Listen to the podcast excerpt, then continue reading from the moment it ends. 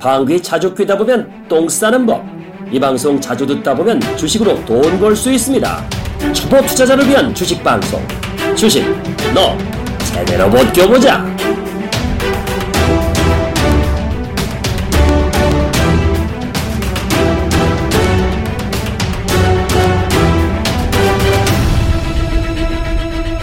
네, 여러분 안녕하십니까. 주식 너 한번 제대로 버텨보자. 준어벗 22회 지금부터 시작하겠습니다. 아, 시작 전에 잠깐 좀 안내 말씀을 드리면은요. 어, 지난번에 20회가 두 번으로 표기가 돼서 나갔습니다. 그리고 수정을 하겠습니다. 좀 양해 말씀드리고 추석 때 또 공지를 못하고 또 연휴가 있다 보니까 아, 의도되진 않았습니다만은 은근슬쩍 넘어간 것처럼 보여 졌을 수도 있을 것 같아요. 네, 그 부분에 대해서 양해 말씀을 드리겠고요. 공식적으로 22회 오늘 출발하겠습니다. 오늘도 어김없이 예, 무국 선생님 그리고 또 오랜만에 돌아온 정여신 이렇게 두 분 모시고 아, 이야기 나누도록 하겠습니다. 먼저 무국 선생님 반갑습니다. 네, 안녕하십니까. 여러분들, 그, 준호버, 어, 뭐라고 해야 되나? 멤버, 회원, 이렇게 봐야 되나요? 그 추석 잘 보내셨는지요? 어, 10월달 장도 만만치 않으니까 오늘 같이 고민하고 10월달 장도 화이팅 하시기 바랍니다. 네, 반갑습니다. 그리고 오랜만에 나오셨어요, 정여신 씨. 네. 정여신입니다. 여러분 오랜만이에요. 명절 잘 보내셨나요? 아 일단 뭐 이제 정말 시원하게라기보다는 약간 쌀쌀한 가을 바람이 부는 이때인데 우리나라 장도 이제 3개월밖에 남지 않았네요. 올해도 자 올해 이제 잘 마무리해야 될 것 같은데 어떻게 마무리를 해야 될지 궁금하실 것 같아서 여러분들께 도움드리고자 이 자리에 함께하고 있습니다. 저희 함께하면서 전략 세워보시면 좋을 것 같아요. 네. 그동안 몸이 조금 안 좋았대요. 예, 그래서 이제 건강을 회복하고, 근데 이제 정신 상태도 좀 많이 회복하시고 하셔서 오늘도 여러분과 유쾌한 이야기를 좀 나눠보도록 하겠습니다. 오늘은 크게 이제 두 가지 주제에 대해서 말씀을 해 주시겠다고 그러셨어요. 그 중에 이제 첫 번째가 곧 다가오는 삼성전자의 그 실적 발표, 장에 어떤 영향을 미칠 것이냐. 어, 아까 말씀을 이제 7일날 발표가 되는 걸로 네, 예, 7일 날 발표됩니다. 예정이 돼 있죠. 예. 예. 어떤 영향을 미칠까요? 그, 정윤씨님 그 삼성전자 실적할 때 그, 그, 그 전문가들이 요새 어떻게 브리핑들을 많이 해요, 주로? 일단 뭐 시장 자체에서 원래 처음에 얘기를 했던 게 7조 4천억 원 정도였잖아요. 예. 그 다음에 수정이 되면서 6조 8천억 원, 또 다시 수정이 돼서 6조 6천억 원. 실적은 어차피 안 좋게 나올 수밖에 없다라고 하고 있지만 사실상 주가가 150만 원 선에서 110만 원대까지 많이 떨어졌어요. 네. 때문에 지금 좀 접근을 해서 저가 메리트가 있지 않나라는 얘기는 하고 있더라고요. 근데 휴대전화 사업부 자체가 좀 워낙 안 좋기 때문에 또 이런 부분에 좀 우려 섞인 말을 많이 해서 네. 좀 그런 흐름입니다. 예, 잘 표현해 줬습니다. 여러분들 그 7조 이상부터 시작해서 지금 6조 4, 5천억까지 줄었습니다. 예. 그러면 실제 발표가요. 네. 서프라이즈 7조 나오면 이거는 아주 급등장으로 나오겠죠. 그렇죠. 그죠? 네, 네. 근데 어 6조 초반대로 나오면 어닝 쇼크로 그렇죠. 나오겠죠. 예. 지금 7일 정도에 그게 확실하게 불확실성 제거되면서 이제 삼성전자 실적 발표되는데 여러분들 삼성전자 주가가 그 1800대 그 수준 8월 달에 103만 원까지 떨어졌습니다. 그리고 나서 119만 원까지 대반등 줬다가 요번에 아, 추석 전에 갖고 뭐 전 세계 시장 뭐 여러 가지 급락하고 굉장히 난리 쳤었거든요. 네. 근데 우리가 추석 연휴 딱 쉬어서 그 짱도를 피해 갔었어요. 네, 예. 그래서 추석 시작하자마자 깨파락하고 나서 이틀간 단기 음. 급등을 시켰을 때 삼성전자가 109만 원 저점 찍고 114만 원까지 졌다가 오늘은 조정합니다. 네. 근데 일단 전체적인 시장의 시각은 좀 나쁘게 나올 것 같아요. 혹시 그럴 수는 있지 않을까요? 이제 의도적으로 반등을 노리고 좀 어차피 공식적인 발표가 아니니까 기대치를 좀 낮춰놓고 나중에 좀 주가의 상승을 노리는 근데 그렇다고. 하기에는 외국인들의 이탈이 너무 가속화됐어요. 많아서. 외국인들이 삼성전자 지분 50% 정도로 지금 많이 팔았거든요. 이렇다는 것, 일단 주요 수급 주체인 외국인들이 삼성전자에 등을 돌리고 있다는 부분에서 아무래도 실적이 좀 쇼크 쪽에 무게가 더 실리고? 있어요. 아, 그럼 삼성전자 그러면 사실 우리나라를 대표하는 회사고 그 파급 여차가 여파가 뭐 전체적인 주식시장을 뭐 흔들 정도의 힘을 가지고 있다 해도 과언이 아닌데 그로 인한 그 큰 파동 하나 일면 또 잔물결에 이제 작은 돛담배들 흔들거리거든요. 잔물결에 대한 파장을 또 예의주시해 봐야 되겠네요. 그래서 그 잔물결을 저는 롱샷 전략으로 외국인들이 어떻게 삼성전자와 SK하이닉스 우리나라의 그 IT 대장주 대명사 합격 아닙니까? 네네. 이거를 어떻게 실적 노출 이후에 변동성을 주느냐. 예를 들어서 삼성전자는 7일이라면 네. SK하이닉스는 한 25일 전후예요. 네. 그러면 10월 달을 한 달 놓고 볼 때 초에 삼성전자, 네. 말 정도의 SK하이닉스. 네, 네. 근데 최근에 아까 정 여신님께서 잘 얘기했는데 삼성전자, 특히 SK하이닉스는 기관과 외국인이 주구장창 매도합니다. 음. 그러니까 3만 천 원, 3만 원대에서 3만 7천 원까지 갔다가 지금 3만 3, 4천 원인데 외국인과 기관이 계속 매도해요. 이건 왜 그럴까? 또 하나 저는 그 이럴 때 그 제가 그 빅데이터 요새 얘기도 많이 예, 예, 하죠. 그냥 주변에 갤럭시 S6 쓰는 사람들 너못 쓰냐? 너못 쓰냐? 그래서 통계를 자주 냅니다. 음, 그리고 후배들이라든지 우리 증권 계통이라든지 젊은 애들이 그쪽에 굉장히 민감한 사람들이거든요. 예, 예, 예. 근데 대충 그 제가 100명 요것도 제가 약간 좀 오따쿠 기질이 있어갖고 네, 이런 거를 그냥 신문에 나오는 걸 잘 안 믿어요. 그래서 내가 직접 보이는 거에 진짜 첨단을 얼려 담다 비슷한 애들에서 네. 그 수치를 100명당 이게 좀 통계 샘플 보니까 작지만 네, 네, 네. 백- 리서치네요. 네, 그렇죠. 현장에 그래 기업에 들어가 보듯이 네. 100명의 샘플을 해봤어요. 몇 명 나온 줄 아십니까? 100명 중에요? 네, 신용이고 한 30명? 그 정도 나올 것 같죠. 네. 17명. 어, 생각보다 적네요. 네. 저는 한 40명 얘기하려다가 아, 나도 3, 40명 정도 될 줄 알았거든요. 근데 왜 오히려 아이폰 아니면 네. 그 옛날 거의 그 뭐랄까 X가 S6나 그 중에 S5가 발목 잡는 거 밑에 지가 있는 거 발목 잡은 것 같아요. 음. 그래서 이거를 바꿀 만한 매력을 자꾸 못 느껴갖고 음, 어떤 논지 왜 니네들이 얼려 놨던데 왜 안 바꿨어 그러면 뭐 단통법 뭐 핑계 대는 애들 있고 네, 네. 그 다음에 어떤 애들은 이제 뭐 그게 그거고 그게 저게고 저거고 그러다 보니까 거기에서 큰 매, 그러니까 요게 하나 올라갈 때마다 뭔가 확 필이 그렇죠. 오는 이게 아니라 그렇죠, 예. 이제는 그냥 다른데 쪽에 초점이 맞춰지는 그런 느낌이 들어요. 그러니까 사실 뭐 매력이 없다라는 말씀이신 거죠. 오히려 오히려 어떤 느낌이냐면 루나폰의 그 그 그 그 그 누구예요? 나도 그 요새 그 아이돌 네, 그, 그, 네. 아들 친한 친구 그 네, 친구. 네, 네. 오히려 그거 바꿀까? 오히려 그냥 그리고 또 실질적으로 비슷하게 그걸 네. 한 애들이 있어요. 어. 비슷하게. 그래서 야 이게 그래서 그럼 삼성전자 이번에 실적 나오는 게 네. 제그 통계치에 의하면 네. 그냥 쇼크 나올 것 같아요. 아. 뭐 이게 아니라 그냥 샘플입니다. 실제 이제 뚜껑 열어서 보면 근데 이럴 때 네. 그 헤지 펀드들이 이용을 해요. 어떤 식으로요?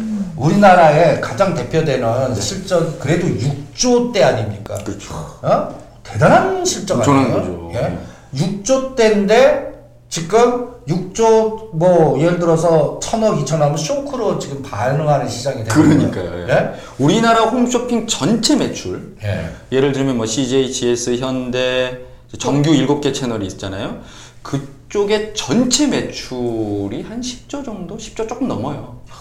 근데 한 회사가 삼성전자 하나가 이익을 그 정도 냈다라는 건 사실은 굉장히 어마어마한 건데요. 지금 중요한 얘기했는데요. 네. 그러니까 그 영역, 그러니까 전체 영업 이익 중에 네. 열, 그 우리 그 상장 기업들 중에 삼성전자 그 6조 비중이 더 높아진 거예요. 네, 네, 네. 그 쇼크라고 그러는데 딴 거는 더 나빠져 갖고 이 6조란 추치의 그 비중은 더 높아졌어요. 그러면 어떠한 작동을 하냐면 우리나라 국고채, 네. 그 다음에 삼성전자, 네. 애플 이게 대체제가 될 만한 것들 이런 거 갖고 롱숏을 이용해요 오히려. 그러면 어떤 논리가 나오냐면 그걸 애플하고 외국가하고는 설명 안 할게요. 네. 복잡해지니까. 네, 네. 그러면 국고채라든지 삼성전자가 외국인이 살라 그러면 어떻게 해야 되죠? 달러를 들어오고 달러를 갖고 와서 네. 아니면 어 엔, 엔 캐리를 하든지 뭐 그래서 달러 캐리 네, 네. 달러를 갖고 와 주로 예. 그걸 원화로 바꾸잖아요. 그렇죠. 바꾸는 순간에 우리 환율은 어떻게 될까요? 내려- 달러 매도 원화 매수니까 내리죠. 내려가죠. 예. 네. 요런 상태에서 그거 갖고 채권을 3년 사든지 음. 삼성전자 사면은 어떻게 돼요? 우리나라 원화 환율은 강세로 가는 이런 패턴이 나오거든요. 네, 네, 네. 근데 지금은 삼성전자 아까 제가 뭐라고 했어요? 외국인들이나 삼성전자 SK기술은 매도합니다. 네, 한- 그러면서 뭘 사냐면 국고채 3년물을 뭐 왕창 사요. 국고채를. 음, 그러면 우리 국고채 사고 삼성전자 SK 하이닉스를 팔아요. 네. 우리나라 한, 외국인인데 한국이라고. 이거 롱숏 아닙니까? 음, 음, 예? 음, 음, 음. 네. 근데 요 기점은 뭐냐면 니네들 금리 인하 하라라는 거예요. 공격적으로. 음, 그러니까 공격적으로 15일 날이 금통인데 금리 네. 인하하라. 그래서 어 최근에 3년짜리 국고채 수익률 이자를 얼마 주냐면 1.57까지 떨어졌어요. 네. 여러분들 그 3년 동안 들고 있는데 1.57. 음. 예. 2.57. 근데 그거를 사겠다. 쉽게 얘기하면 상식적으로 돈이 안 되는 거예요. 잖아요. 예. 그 정도인데도 그걸 사겠다는 건 다른 것 대비해서 네. 얼마나 이 이자율 개념이 네. 그 돈의 가치의 변동성이 얼마나 많이 돈을 찍어냈으면 그걸 해도 왜냐하면 미국의 10년짜리 국회채 수익률이 지금 얼마인지 아십니까? 10년짜리 2.2030이에요. 아, 그러면 야 10년. 그러니까 오히려 뭐 시- 그런데도 이제 안전자산으로서 미국 국고채 음, 네. 채권 이런 싸움이란 말이에요. 네. 그런데 제가 왜 이런 걸 지금 처음부터 설명하냐면 환율이 만약에 지금 이제 1190원까지 그러니까 요번에 1800에서 1990까지 갔을 때 환율이 어떻게 됐냐면요. 환율과 그러니까 아까 생각대로 환율이 약세로 올라가면 주식은 급락을 해요. 외국도 계속 팔아요. 네, 네.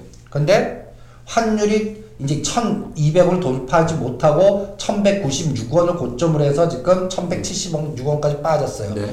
그 사이에 지금 요번 장이 그 급락했다가 대반등이 나온 거예요. 예, 예. 그러면 여러분들 앞으로 시장 뭐 갖고 보면 됩니까?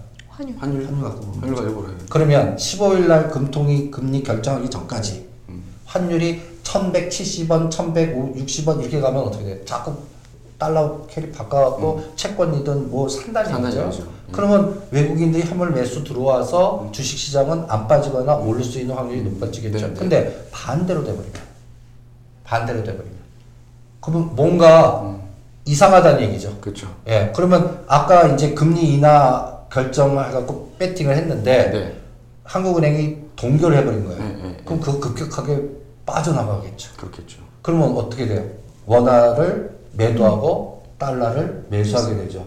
그러면 환율이 어, 평균적으로 지금 1170원에서 한 20원 정도 변동할 수 있습니다. 그래서 제가 환율 10원당 50포인트 정도 내지 한 70포인트 칩니다. 종합주가 지수로. 그러면 요번에 만약에 어, 1170원대 어, 까지 갔을 때 요번 종합주가 지수가 1980을 찍어줬어요.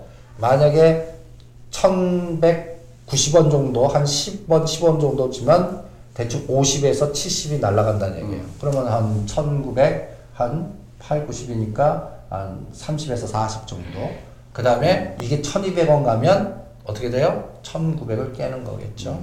이게 기계적으로 움직이는 하나의 물줄기이기 때문에 네, 예, 지금 예. 삼성전자 실적이 우리는 삼성전자만 보는데 네. 외국인들 입장일 때는 삼성전자와 채권 그리고 우리나라와 다른 나라의 또 어, 스프레드나 이런 것들이 대체제로 지금 많이 그 고민되는 맥점이기 때문에 네.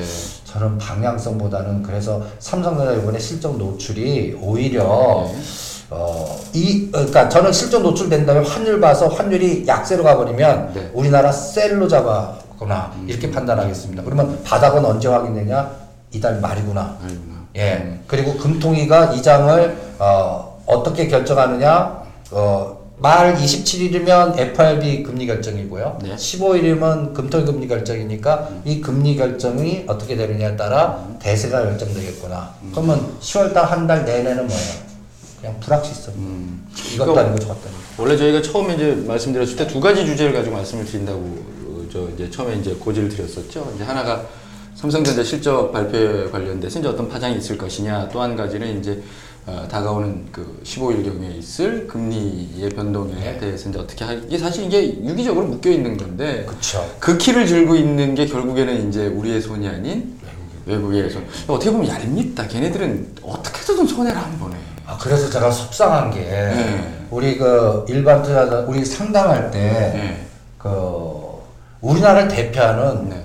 그 우리나라의 그 수출 근간에 관련된 종목들 갖고 참 고통스러운 분들이 많이잖아. 포스코 40만 원 샀는데 지금 16만 원입니다. 어떻게 하면 좋습니까? 맞아요. 예? 포스코 우리나라 대표는 포스코 네. 현대 중공업을 제가 상담할 때 최고의 사람이 55만 원 네.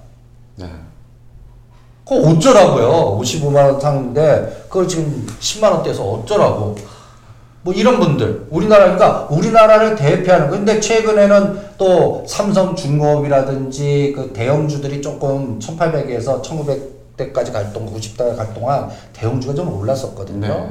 그런데 거기서 9월 18일 날 연준에서 금리 동결하니까 그때부터 또 힘을 잃어가면서 다시 또 변동성만 그래서 뭐 10월 달을 한다고 그러는데 진짜 뚜껑 열어봐야 될 것 같고 네, 네, 네. 그러다 보니까 우리나라 수출 주력주 갖고 지금 오히려 고통스러워하고 시장에서 소위 얘기하는 어 테마주나 잡주 네. 그러니까 우리나라 포스코하고 예를 들어서 삼성전자와 현대중공업이라는 그 그룹의 기업의 사이즈하고 매출하고 그, 그 어떠한 그 전체적인 이미지하고요.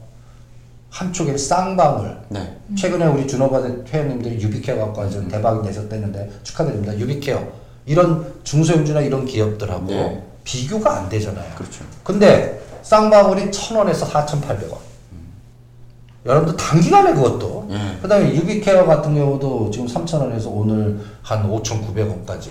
그럼 거긴 더 올라갈 것 같은 저 어, 개인적으로. M&A. 예. 근데 이런 것들이 뭐예요? M&A라든지 중국 파이프라인이라든지, 그러니까 시장의 판세가 뭔가 좀 바뀐 것 같은 느낌이 듭니다. 그래서, 어, 이런 느낌이 들어요.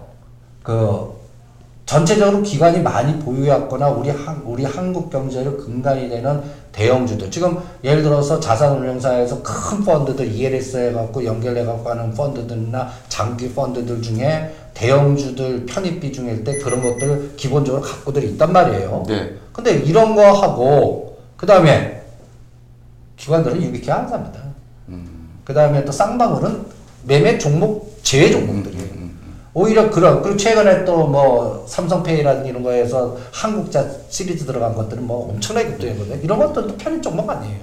그냥 뭐 일부 small cap 펀드나 약간 자문사들 쪽 아니면 사모펀드 쪽 아니면 이 바닥에 소위 얘기한 타짜들 뭐 이렇게 애들이 그런 거 매매하는 거지. 그러니까 완전히 기관이나 이런 큰 그림에 움직이는 대형주나 이런 우리나라의 그 대표되는 종목들은 아주 시장은 박살을 내고 외국인들은 그걸 이용해서 long short만 합니다. 그러니까 아까 삼성전자 갖고 잘못하면 앞으로 3개월이나 6개월 동안 100만 원과 120만 원에서 10만 원 갖고 올 10에서 20만 원 올렸다 뺐다 올렸다 뺐다 하면서 삼성전자를 기준으로 플러스 5% 마이너스 5% 만들어 놓고 레버리지를 빌려야 돈을 이 자리에서 어, 선물이나 채권 이래놓고 예를 들어서 어떤 때는 삼성전자 마이너스 5%를 합성한 걸 갖고 레버리지 해서 여기서 한 10에서 20%만 내더라도 내 돈은 거기에 한 3분의 1이나 20분의 1밖에 안 들어간다고 합쳐갖고 그 매매만 하고 또 반대도 마찬가지고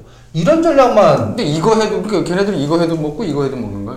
양 양다리. 그거를 반대로 걔네들한테 치고 들어갈 수 있는 우리나라 기관 투자라든지 우정국이라든지 뭐 이런 데에서 뭔가 그 에너지를 반대 포지션으로 걔네들도 어 그 뭐 이기지 못하는 어떤 다른 섹터의 기관이 있다면 모르는데 네. 크게 없기 때문에 걔는 처분만 바랍니다 천수답이거든요. 그러니까 오히려 이- 우리 그 제가 그래서 어 지금 9월 위기설 뭐 얘기 나오고 우리 시장 뭐 어떤 때는 어떤 사람이 1,500 가고 막 이런 공포 쓰는 분인데 네. 절대 외국인이 그렇게 안 뺀다. 그냥 어느 정도 선에서 지지해 준다. 어느 선 올라가면 또 뚜둑 뺀다. 이 랠리가 계속 지속되는 장 걔네들의 파생 변동성에 의해서 그리고 거기에 따라 다른 변수들 재료는 이용당하는 거 아닌가. 그렇기 때문에 요번에 금리가 결정되더라도 예. 그 저는 그래서 이번에는 삼성전자 실적 노출 이후에 외국인들이 삼성전자 어떻게 하느냐. 그 다음에 금리 결정된 다음에 외국인들이 대형주나 삼성전자 어떻게 하느냐. 근데 뭐 지금 목 선생 말씀 지금 들어보면 실적 안 좋을 것 같고 정저저정 여사님 말씀대로 거의 뭐 팔 가능성이 지금 뭐 저 같은 무지랭이가 보기에도 팔 가능성이 굉장히 많아 보이네요. 그쵸. 근데 파는데 네. 그림자 매매를 합니다. 네. 그러면 삼성전자 팔고 뭐 환율 올라가고 그럼 우리 시장 또 다시 뭐 또 요번에 그 중요한 자리가 1920짜리거든요. 네. 거기 그걸 깨는 만약에 깨는 파동이 나왔다 그러면 또 놀래 갖고 대형주 팔고 뭐또 음, 이렇게 음, 하잖아요. 네, 네. 그럼 삼성전자 하나만 딱 갖고 네. 삼성전자 죽이면서 다른 거 박살 내면 네, 네. 그때 자기네들은 합성을 하는 거예요. 그때 네, 네. 털어내는 걸 또 싹 걷어요. 딱 걷고. 예. 그리고 그러면서 삼성전자 뺐다가 나중에는 삼성전자 깎고로 한 20만 원 올려요. 그러면 언제 돌아섰다 음, 잠갔다 음, 할때 그때쯤에 여기서 산 거를 또 엎어버려. 싹 좀. 잊을만 할 것 같아요. 근데 저는 딱 말씀 들어보니까 왜 그 옛날에도 그 사실 주식이라는 게 돈 가지고 자본 대 자본이 싸우는 거잖아요. 어떻게 보면 전투잖아요. 피 흘리지 않지만 수- 정말 그로 인해 엄청난 보이지 않는 피를 흘리는 전쟁인데 장수가 여러 명이 있으면 요 장수 하나 죽여도 이 전쟁에서 본인들이 승리를 못 하는데 삼성전자라고 하는 워낙에 막강한 장수가 하나 있으니까 오히려 우리 군대 입장에서는 우리 편의 입장에서는 든든한 것처럼 보이지만 반대로 그 장수를 공격해서 다리라도 한쪽 절게 만들면 그 파급 협차가 너무 크기 때문에 이 집중과 편중된 것이 오히려 장점이자 그게 또한 동시에 아킬레스건으로 작용하는 것이 우리나라의 지금 경제 현실이지 않나. 그러니까 그런 기둥들이 여러 개 있으면 얘 흔들어도 얘가 지켜주는데 워낙에 튼튼하니까 잘 안 흔들리지만 만에 하나 흔들린다면 그 파장 효과가 너무 큰 것 같아서 쉽게 얘기하면 좀 경제적인 편식 그런 것이 갖고 오는 우리나라 그 시장 이게 하루 이틀에 결정된 저 개선될 부분은 아닌 것 같은데 일단 시가총액 상위 종목들을 보면 네. 삼성 그룹주가 대부분이에요. 일단 시가총액 10위까지만 봐도 일단 우리나라가 얼마나 삼성에 많이 이제 어떻게 보면 의지를 하고 있다라고도 볼 수 있겠지만 말씀하신 대로 좀 취약한 부분이 될 수 있겠죠. 그, 왜, 그 유럽 나가서 누가 여행했는데 그런 데잖아요. 삼성 광고 딱 붙어 있어. 언제였냐면 그 삼성 로고가 몇 년 전에 대대적으로 한번 바뀌었잖아요. 그, 그래갖고 이제 광고 간판부터 싹 새로 싹 했는데, 어, 저 삼성 딱 보더니 선생님이 일본 기업인 줄 알더라는 거예요. 그래가지고, do you know Korea 그랬더니, I don't know Korea 그러더니, do you know 삼성, I know 삼성 이러더라는 거예요. 그러니까, 그래서 그 외국에 진출할 때 made in Korea를 원래 안 썼대요. 네. 음. made in 삼성이라고 해서 음. 나가서 이제 좀 브랜드를 넓혔던 음, 거라고 하더라고요. 야 그 JTBC 화이트 스완 봤어? 왜? 거기 나온 이정수 씨가 얼굴만 예뻐진 게 아니고 목소리도 좋아졌더라고. 아, 그래서 나도 찾아봤는데 신사동에 있는 김효석 아카데미에서 배웠대. 그래 요즘 얼굴만 성형하는 게 아니라 목소리도 성형을 하는구나. 김효석 아카데미에서는 매달 무료 공개 특강도 있다더라고. 정말? 그래 성악가, 쇼호스트 이런 최고의 전문가들이 목소리 그리고 스피치까지 잡아준대. 와, 나도 가보고 싶다. 그럼 검색어로 나우 스피치를 검색해봐. 지금 당장 하라는 뜻의 now? 알았어. 나도 당장 신청해야지. 나우 스피치.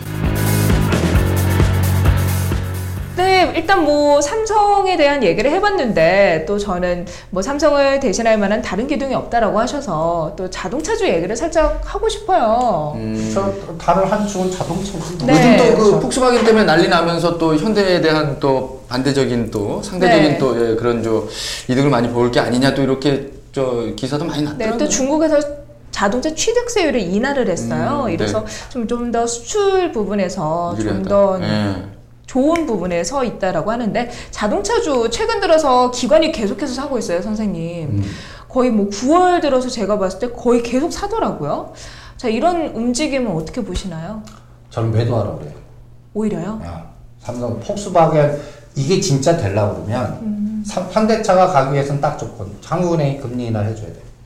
그렇죠. 그래서 우리 주식시장은 빠지지만 현대차만은 환율 단위당 그 영업이익의 변화가 엄청납니다. 네. 그래서 1,200원을 넘어서 한 1,200, 한, 한 20원, 50원 되면 현대차의 영업이익 수익률이 엄청나게 증가해요. 그래서 금리 인하를 해야 되는데 금리는 동결할 것 같아요, 솔직하게. 그리고 저는 그그 시장한테 물어볼 때 아까 폭스바겐 우리가 단순하게 보면 폭스바겐 그 엄청난 쇼크 아닙니까? 그렇죠. 그럼 반사이익이 나와야 될 거 아니에요? 그렇죠. 상식적으로는 그렇죠. 상식적으로. 네. 그날 반사이익 같은 게 없어요. 이미 12만 원대에서 17만 원 오른 상태에서 이거를 치고 나가만 한 원동력이나 모멘텀이 아까 기관이 사더라도 반대 그 에너지를 누- 이겨서 더 치고 나가는 게 안 나와요. 그러니까 그래서 제가 딱 폭스바겐 사태 딱 터지고 못 가더라도 19만 원 정도는 가야 된다. 그러면 이거는 진짜 모멘텀 플레이가 음, 나올 수 네, 네, 있는데 네, 네. 그날 17만 원짜리 도저히 빠지더라고요. 음. 그래서 아 뭔가 우리가 모르는 다른 또 플러스 마이너스 에너지가 있는 거 아닌가 하고 찾아봤어요. 그래서 찾았어요. 어, 그래요? 예. 뭐였나요? TPP. 음, TPP. 환태평양. 환태평양 그 무역 자유지유. 음. 그러면 이게 왜 반대 에너지냐? 네. 만약에 지금 그 미국과 일본이 지금 마쿠 협상을 막 하고 있어요. 그래서 우리 이제 주말에 쉬어갖고 다음 주 딱 할 때, 어, 일본하고 이제 TPP 그 참여자들이 합의를 해갖고 TPP를 가동하기로 했습니다. 나는 순간에 저는 현대차 10% 무조건 빠진다. 이렇게 보겠습니다. 왜? 환태평양 지역으로 만약에 일본이 해서 이제 이게 가동이 되면요. 네. 거기서 무관세로 돼요. 그럼 일본 미국 시장에 일본 차가 무관세로 들어가 버려요. 경쟁이 안 되겠네요. 그러면 그- 여러분들 보시면 일본 차 솔직히 우리나라 현대차보다는 성능이 좋아요. 그렇죠. 예. 근데 가격도 더 싸진단 말이에요. 무관세로. 그리고 부품 업체들 또 문제냐면 그 TPP 되면요. 무관세 그 할당 비율이 다 다르지만 80%까지 무관세로 그또 어, 부품주들도 일본 부품주들도 진출할 수가 있어요. 네. 그러면 이 자유무역 특구 이게 엄청난 시장이 되는 거예요. 그런데 그게 주역이 미국과 일본이에요. 네. 근데 그 있는 게 우리나라하고 충돌되는 것 제품들이 많거든요. 맞죠. 그 이걸 무관세로 된다면 우리가 이걸 반대급부로 아까 북경 쪽이나 중국 시장에서 대박이 터져야 돼요. 폭소. 왜냐면 중국 애들이 폭소가 좋아했거든요. 독일차 좋아했어요. 근데 이게 쇼크 나오니까 그러면 이 반대로 현대차를 사주 막 이렇게 되는데 거기도 그런 게 안 나온 상태에서 TPP 나오면 이게 문제가 된다고요. 그러면 외국인의 헤지펀드들은 현대차 셀, 도요타 매수 이렇게 가버려요. 우리나라 자체에서는 어, 현대차 에너지가 기관들 사고 막 이게 현대차만 보는데 외국인들 입장에서는 야 대체제 나왔어. 어 그리고 환태평양 지구를 해갖고 그 다음에 저는 그 미국 시장이 제일 큰데 어 무관세로 가면 이건 경쟁도 안 돼. 그래서 현대차 점유율이 1%에서 1.5 줄어드는 대신 그거를 다 기아 왜그 일본 차가 잡아낸다면 이 주가가 그러면 도요타 매수, 현대차 매도 이렇게 가버릴 수가 있거든요. 이 부분이 또 하나의 걸림돌이고 또 두 번째로는 지금 여러분들 주말에 제가 책을 하나 권해드릴게요. 제 G2 전쟁 제목이 G2 전쟁? 예, G2 전쟁. 그러니까 한쪽은 Chimerica, Chimerica라는 화두가 있습니다. 네. 아니 또 한쪽은 G2 전쟁.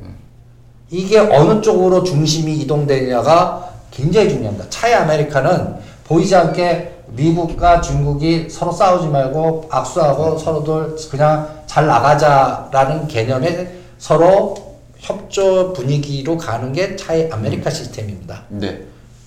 근데 만약에 G2 개념이 되면 일본이 여러분들 뉴스에 일본 군함이 센카쿠나 비행기가 하고 뭐 또 중국하고 충돌한다는 또 이런 뉴스 듣고 그 다음에 또 아베 뭐 거기 또 밑에 있는 또 관련된 그 경제 강요도가 양적 완화하겠습니다. 그래놓고 돈 또 풀겠습니다. 해서 엔화가 120을 치서 120원 막 치고 나가고 이런 노이즈가 막 나올 겁니다. 네. 그러면 어떻게 돼? 그리고 TPP가 타결이 되고요. 음, 네. 그러면 TPP에 반대되는 게 또 있어요. 중국의 그 RCEF인가? RC, 그, 또 중국이 중심으로 해갖고 또 자기네들의 그, 그 무역 지구를 만든 게 있거든요. 이게 충돌이 돼버려요. 예, 예. 그러면 이 충돌되는 게 어떻게 돼요?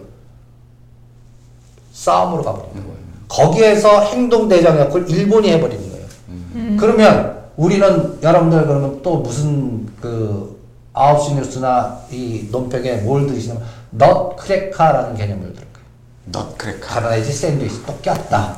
뭐 이렇게 또 호두까기 네, 이렇게 네, 넣고 네, 네, 네. 그러면 여기서 치우고 또 일본에도 치우고 그럼 우리가 중간에 껴갖고 이리지도 못하고 저러지도 못하고 일각에서는 우리는 개별 FTA가 있지 않냐 이렇게 얘기할 수 있을 거예요. 네, 네. 뭐 음, 저도 그 생각을 했거든요. 예, 개별 FTA. 네. 근데 그 우선순위가 이 국가 간의 협력에 대한 그 공동체가 만들어지면요. 개별 나라들은 하위로 들어가요. 아 그래요. 그러면 그 TPP의 공동 룰에 따라서 이게 또 제약을 되고. 되고, 네. 그렇기 때문에 우리가 한국과 뭐 카나다, 뭐 한국과 네. 뭐그 칠레, 네, 네. 어, 이런 남아 개별적으로 FTA 맺어도 네. TPP와 충돌되면 TPP가 우선이에요. 그러면 이건 또 문제가 되는 거거든요. 그러면 우리나라는 수출 갖고 먹고 가는 사는데, 그렇죠. 어, 이게 또 한 차례 또 큰 노이즈가 될 수 있을 것 같거든요. 그래서 어, 10월 달장은 이거를 결정하는 구간이다. 그러니까 미국이 금리 결정도 아직까지 이번에 할지 안 할지 모르는데 이 또 이 노이즈가 또 온 거예요. 그러다 보니까 나는 이 폭스바겐 사태가 상당히 아 우리나라 현대차라든지 대형주에 그나마 삼성전자 다음에 아까 기둥이 현대차 기아차거든요. 네. 이두 가지 축만 하면 옛날에 전차 분단으로 이 시장 끌고 갔었는데 네. 그러니까 그래 삼성전자 나쁘더라도 뭐 그래 전 자동차만 그동안 12만 원에서 17만 올랐단 말이에요. 기아차도 4만 원에서 5만 4, 5천 올랐단 말이에요. 이게 한 번 더 끌고 가져서 양 축이 가주면 우리 시장 갈 수 있는데 그렇죠. 삼성전자 실적 불확실해 갖고 이거 흔들리지. 거기다 지금 TPP 그 다음에 때문에 또 맞아버리면 때문에 또 현대차도 이게 도요타로 갈릴지 이게 음. 모르니까 그렇죠. 또 일각에서는 또 바꾸는 애들도 생길 거고 음, 네, 네. 그러다 보니까 우리 시장은 어떻게 돼요? 카오스. 폭스바겐 해갖고 카- 그러니까 대장주 안 건드리고 수익률 게임은 네. 전기차 관련 2차 전지 부품주로 그냥 그리고 빌려다가 때릴 수 없는 그러니까 갑자기 상신 EDP라든지 음. P&E 솔루션이라든지 그 다음에 또 뭐 이런 자동차 부품 중에 특히 전기차 부품 관련된 네, 종목들 네, 네. 이런 것들 대형 주매에 하시는 분들은 그 종목이 뭐야 할 거예요. 이런 종목이 순식간에 뭐 바닥에 30에서 50에서 확 올라가고. 그게 다 이유가 있는 말씀 들어보니까 왜 뜬금없이 그런 애들이 올라가나 했더니 그게 그쵸. 두 바퀴 세 바퀴 이렇게 굴르고 나니까 그런저런 이유 때문에 이렇게 되는구나. 그러니까 이 주시장이라는 건 연골고를 잘 봐야 돼요. 어떤 풍선이 내가 딱 눌렀는데 결과는 이, 이쪽에서 나오는 거야. 그러니까요. 예. 그러니까 실질적으로 폭스바겐의 반사액이 현대차, 기아차 가는 게 아니라 전기차 부품이라든지 다른 쪽으로 시장의 에너지가 네, 일반적으로 생각하면 아까 말씀드렸던 것처럼 그 현대나 기아차가 뭐 나쁠 게 뭐가 있어 그러지만 실질적으로는 그런 여러 주변 전세 때문에 오히려 그런 전기 자동차에 관련된 부품 만드는 회사들의 주가가 올라간다든가 그런 식의 또 이제 연- 말씀해 주신 그런 연, 연결 고리가 생길 수 있겠네. 근데 그 저는 뭐 뉴스 같은 데서도 많이 보도가 됐습니다만은 폭스바겐 얘기가 나오니까 이제 말씀을 드린 건데 저는 개인적으로 미국이 그걸 몰랐을 리는 없을 거라고 생각하거든요. 도요다도 뭐 그리고 이제 그때 뭐 그 제어 장치 문제 있다 그래서 컴퓨터 칩에 뭐 문제 있다 그래서 또 몇 년 전에 난리가 났지만 분명히 미국 알고 있었을 거란 말이에요. 언제 터트리느냐의 문제였다고 생각을 하는데 그냥 단순히 독일 차들이 이제 워낙에 강세를 보이니까 미국 차가 사실 요즘 많이 죽었잖아요. 근데 자기네 자동차의 산업을 살리기 위해서 터트렸다라고만 생각을 했는데 그 후면에는 일본이라고 하는 이 세력이 이렇게 뒤에서 형님 하고 이렇게 엉덩이 올라 산 올라가는데 엉덩이 밀어준 것처럼 그로 인해서 미국 자동차 시장도 활성화가 되겠지만 일본과의 어떤 그런 협조 속에서 이런 또 흐름이 생길 수 있겠구나라는 생각이 선생님 말씀을 들으니까 난 그래서 솔직하게 음, 그게. 제일 무서워요.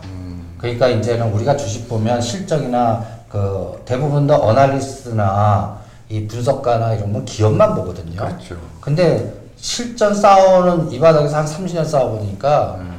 그뭐 바람의 기온이라든지 이런 모든 종합적인 사고가 필요하듯이 정치 국제 정치적인 갈등 구조로 가느냐 화학 구조로 가느냐 음, 네. 그 다음에 또 이 환경이 어떻게 조성되느냐 이게 우리나라는 굉장히 중요한 것 같아요 네, 국제 네, 정치학적인 네. 그래서 오히려 이 시각을 그래서 어 정치 경제학적 시각으로 좀 강조해 드리고 싶어요. 네, 10월 네. 달에는 TPP가 들어가든지 만약에 어, 미국이 보이지 않게 어, 주- 독일과 유럽도 이렇게 쭉 눌러주고 그러니까 한 축은 독일 자동차 터트린 거랑 또 난민 요 난민 요게 또 어떤 면에서는 유- 유럽의 에너지를 죽이는 거거든요. 네, 네, 네.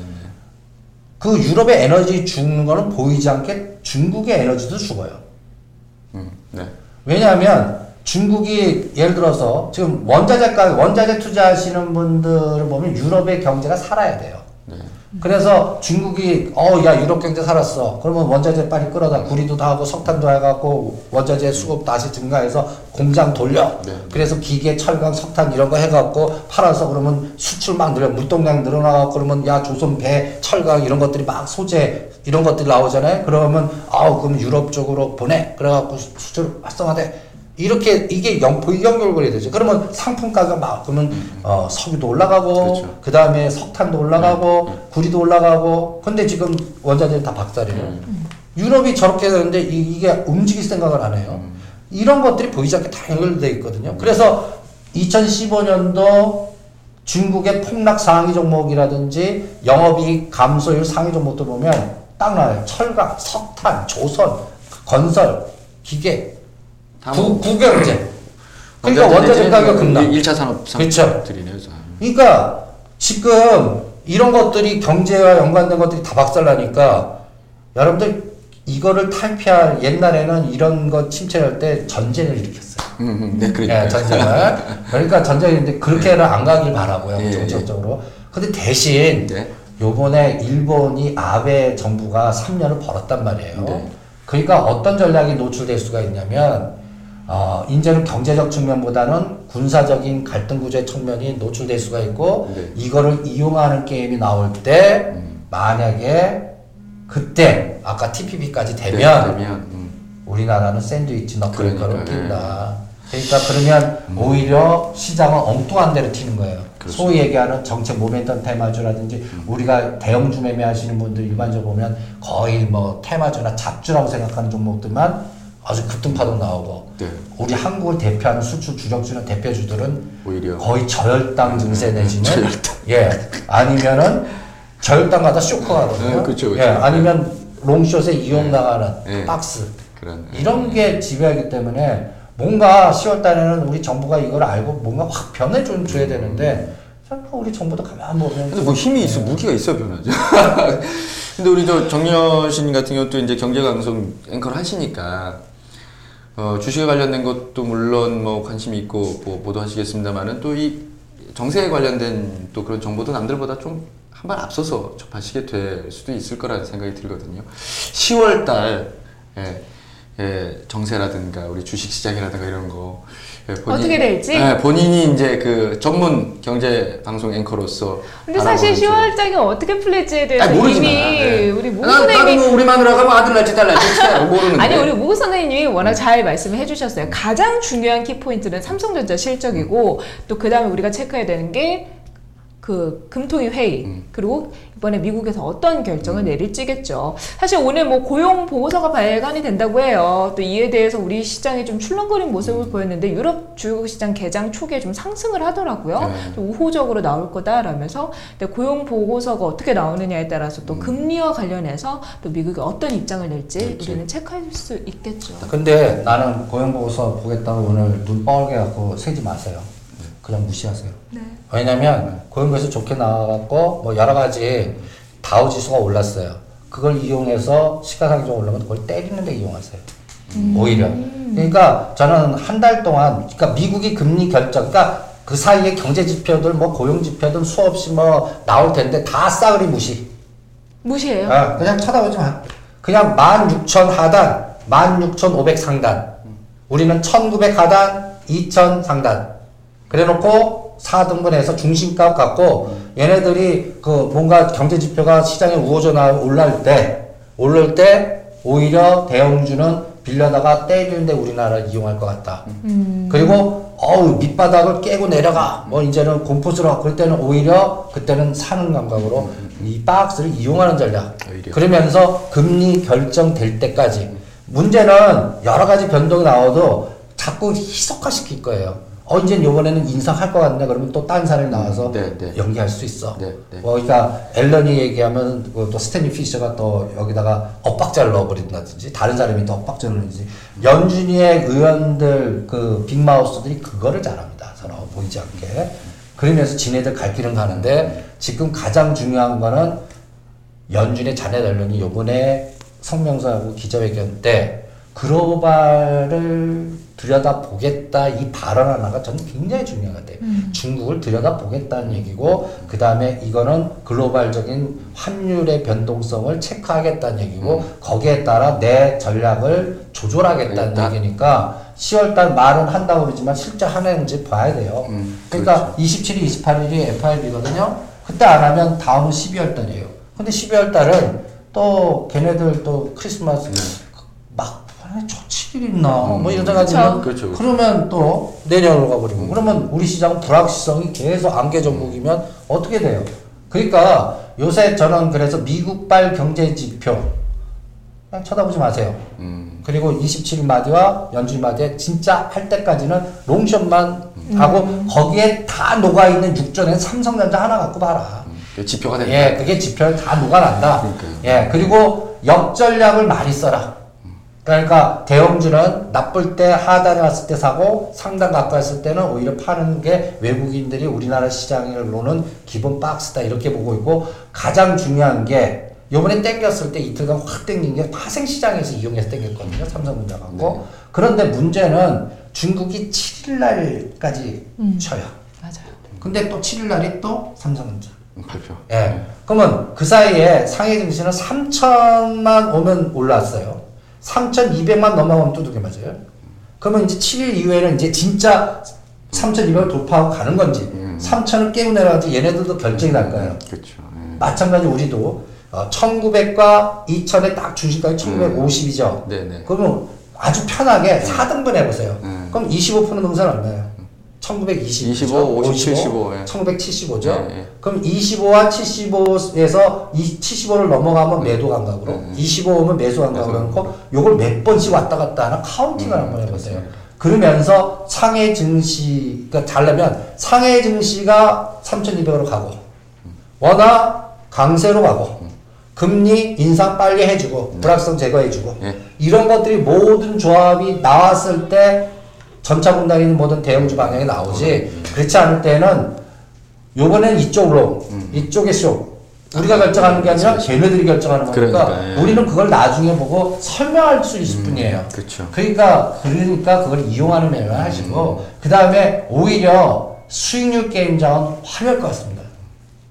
그러니까 간단히 얘기해서 여러분들 이 안경을 대형주에 싹 벗고 시각을 싹 바꿔갖고 4월달 내년 총선이든지 10월달에 여러 가지 중국과 연결되거나 파이프라인 되는 종목들 중에 그런 거를 찾아내는 노력만 하시면 네. 제가 장담컨대 50%에서 더블 가는 종목들 막 거예요. 음. 그리고 그거를 우리가 준업원에서 찾아드리려고 굉장히 노력합니다. 오늘 이제 마무리하면서 제가 또 하나의 그 팁을 드린다 그러면 네. 10일 날이 뭔지 알아요? 10월 11일? 10월 10일이요? 음. 10월 9일 다음 날이요. 우리 자기들이 어, 그날이 노동당 창건일입니다. 음, 음, 음, 맞아요. 아, 그렇구나. 왜 뚱딴지 같이 노동당 창건일, 어, 나 요새 뉴스 보면 뭐 예. 미사일 쏘고 예, 해서 예, 예. 그러면 그 약간 country에서 환율 좀 이렇게 불안하겠죠? 근데 만약에 노동당 창건일 때 걔네들이 미사일 쐈어요. 네. 그러면 어떻게 하냐? 북방 관련주나 거기에 관련된 종목들이 또 급락하거나 변동을 줄 수 있죠? 그럴 수 있겠죠. 그때 사 먹으세요. 그래갖고 이산가족이나 내년 4월달 총선 때 오이사 조치 풀릴 가능성이 막 나오고 할 때 그때 파세요. 그러면 거기 관련된 종목들이 스팀플라워가 됐든 동양철관이 됐든 제2의 쌍발 같은 느낌이 들어요. 될 것이다. 천 원짜리 동양철관, 동양철관은 또 북방 테마도 있고 또 내년도에 법에 그 우리 그 서울시 그 상수도 그 60년 동안 교체를 안 했습니다. 그러니까 안에 이렇게 보면 다 논문성 이게 법이 바뀌어서 이제 교체가 되면 어떻게 될까? 그거 관련된 거. 관련된 그, 그 관련주가 동양철관이에요. 또 동해 관련된 것들도 많이 영향을 받겠네요. 그쵸. 동이나 스테인레스. 그리고 관련된. 스테인레스, 파이프라인, 그 관련된 종목들. 지금 그게 그 조선이나 철강이나 이런 데에도 눌러 갖고 못 가고 있어요.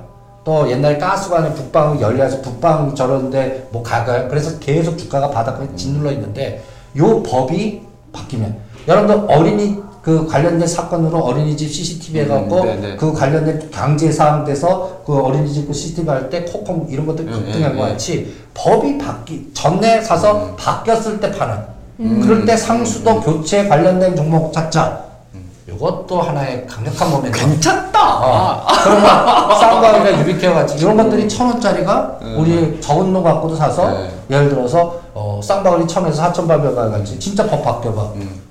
이게 삼천 원 갈지 오천 원 갈지 음. 그렇죠, 모르잖아요. 그렇죠. 그런 거 같아요. 효자예요, 근데, 효자. 예. 근데 그런 걸 대형주 갖고 하시는 분들 하면 달달달달 떨어갖고 네. 못해요. 제가 고객 만날마다 자동차 갖고 있는 분이나 우량주 갖고 있는 분 과감하게 팔으라고 했어요. 그리고 나서 유비케어나 차바이오텍, 헬스바이오나 원격진료 법이 바뀌고 이런 거 매각하면 만약에 삼성이 갖고 가거나 중국계가 가면 이게 얼마나 가겠습니까? 그러면 이런 것들 사세요. 그러면 불안해 갖고 못 사겠대요. 대형 주 매매하다가 그냥 음. 있죠. 어떤 분은 샀어요. 네. 한 10억 정도 운영하시는 분인데 어. 3천만 원이 줬어. 근데 그거 갖고 박수 치고 난리야 요새. 왜? 땅을 갔다고. 아 그러니까 이제 돈 많은 분이 꼭 왜 벤츠 타고 와가지고 S600 타고 와가지고 콩나물가 200원 안 깎아준다고 난 살 거야 뭐 이런 마음이네. 그러니까 이 저까지 이, 이 안경을 자꾸 벗어야 돼요. 어. 우리가 주식 투자 왜 합니까? 수익 내기 위해서. 그렇죠. 그러면 시장의 바람이 10월 달에는 아까 얘기한 대로 이런 불확실성이 한 달 안에 끝나야 되는데 내년까지 늘어지면 계속 빌려다가 때리거나 연계하거나 외국인들이 천수답으로 마음대로 조절할 수 있는 거 피해 다니면서 그렇죠, 그렇죠. 우리 법이 바뀔 거거나 아니면 전체적으로 뭔가 트렌드가 바뀌는 거. 음. 지금 중국에서 급등하는 종목들이 미디어, 삼성페이는 중국 유니온페이거든요. 네, 네. 이런 페이와 관련된 플랫폼, 그 다음에 모바일, 그 다음에 또 이게 사물리테는 무선 충전 잘 돼야 네, 돼, 네. 안테나 좋아야 돼, 터치 좋아야 돼, 뭐 이런 관련된 부품 주 그런 것들이 움직이거든요. 예. 그런 것들 신경제 관련된 종목 갖고 사야 되는데 그런 것들 찾아보면 어떤 거는 소위 얘기하면 불안해서 못 사겠다 그러시거든요. 네, 지금 시각 바뀌십시오. 그래요. 그런 것들로 음. 대응하시면서 네. 전략을 짜보는 게 10월, 11월 달 장에 수익 내는 장이다. 그리고 이런 장 쉽게 안 옵니다. 그리고 이런 장은 대형주가 가는 장에서는 이제는 맥이 끊겨요. 음, 네, 그러니까 네, 네. 될때 하시는. 그리고 이런 종목들의 전략은 급등 시에서 따라가지 마세요. 이미 뭐 바닥에서 따블 가는데 야 이제부터 내 귀에 들려서 음, 네. 그때 이제 더 가라고 따라가지 마세요. 음, 네, 네. 확 바뀌어요. 예. 그러니까 미리 생각하고 분산해 놓고 생각대로 됐을 때 빠져나온다. 네. 이렇게 전략을 짜시면 알겠습니다. 뭐 방구 나올 때 바지 내려야 되지 않겠습니까? 이런 좋은 기회가 있다 생각하시고 우리 또 정여신님도 또 마지막으로 또 정리 말씀 좀 부탁드립니다. 아 이제 주식 너 한번 제대로 벗겨보자 이 말도 전꼭 해야 될 것 같아요 네. 우리 함께 하면서 많은 정보 주시고 또 도움 주셨던 무국 선생님이 내일 생신이세요 어 그러세요? 네 10월 3일이요 난 싫어. 더 늙어가. 네, 아니, 한잔 한잔 해야겠네요. 내일 뭐 해야 되겠네 저녁. 노래라도 불러드려야 될것아 같아요 그래요? 그래. 생일 축하합니다 생일 축하합니다 사랑하는 무국 선생님.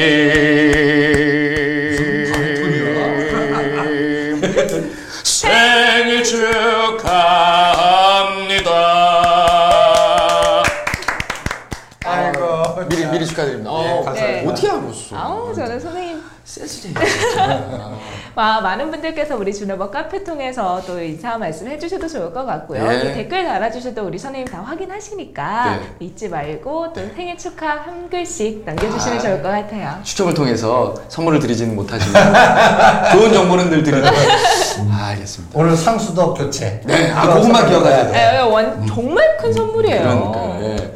어, 저는 이제 무지랭이로서 예, 이렇게 들으면서 이제 오늘 저도 정리의 말씀을 좀 올리면 아까 말씀해 주셨잖아요. 주식을 왜 하느냐? 여러분 주식 왜 하십니까? 돈 벌려고 하는 거예요. 돈 벌려고 하면 분명히 반대되는 시각이 있어야 되는데 생각은 남들 하는 것처럼 하고 따라가는 건 남들처럼 따라가면서 돈을 벌려고 한다. 뭐가 앞뒤가 안 맞죠. 아까 말씀해 주신 것처럼 안경을 벗는 그런 새로운 시각이 필요한데 음, 삼국지에 보면 왜 제갈량이 그, 그 화공할 때 보면은 바람의 방향을 이렇게 보잖아요. 네. 그러다가 바람이 뭐, 뭐 몇 시부터 바뀐다. 달을 이렇게 보고 있다가 바람의 방향이 확 바뀌니까 쏴! 이래가지고 그때부터 이제 이제 저 불화살을 쏘는 거거든요. 그러니까 우리는 주식으로 돈을 벌고 주식으로 투자를 하고 싶은데 주식을 볼 게 아니라 바람의 방향을 봐야 되는데 그쵸, 그 환경. 우리는 예, 환경을 봐야 되는데 이 준호법 방송을 저도 이제 같이 하면서 느끼는 게 선생님은 활을 어떻게 만들어야 이 화살이 멀리 날아가고 어떤 기름을 써야 불이 잘 붙는다라고 볼 때 바람의 방향을 좀 보자라는 말씀을 지금 계속 해주고 계시거든요. 그런 시각으로 전환될 수 있는 예, 그래서 전략을 짤 수 있는 그런 그 소중한 시간이 이 준호법 안에서 이루어졌으면 하는 바람을 오늘 또 한번 새삼스럽게 또 느낀 것 같습니다. 좋은 말씀, 좋은 정보 정말 감사드리고요. 또 다음 이 시간에는 그 시장 환경에 따라서 또 우리가 어떻게 바람 부는 방향을 읽어 내려가면 좋을지 하는 것들을 가지고 또 다시 찾아뵙도록 하겠습니다. 오늘 두 분 말씀 너무 감사드리고요. 또 함께 해주신 여러분 고맙습니다. 네, 감사합니다.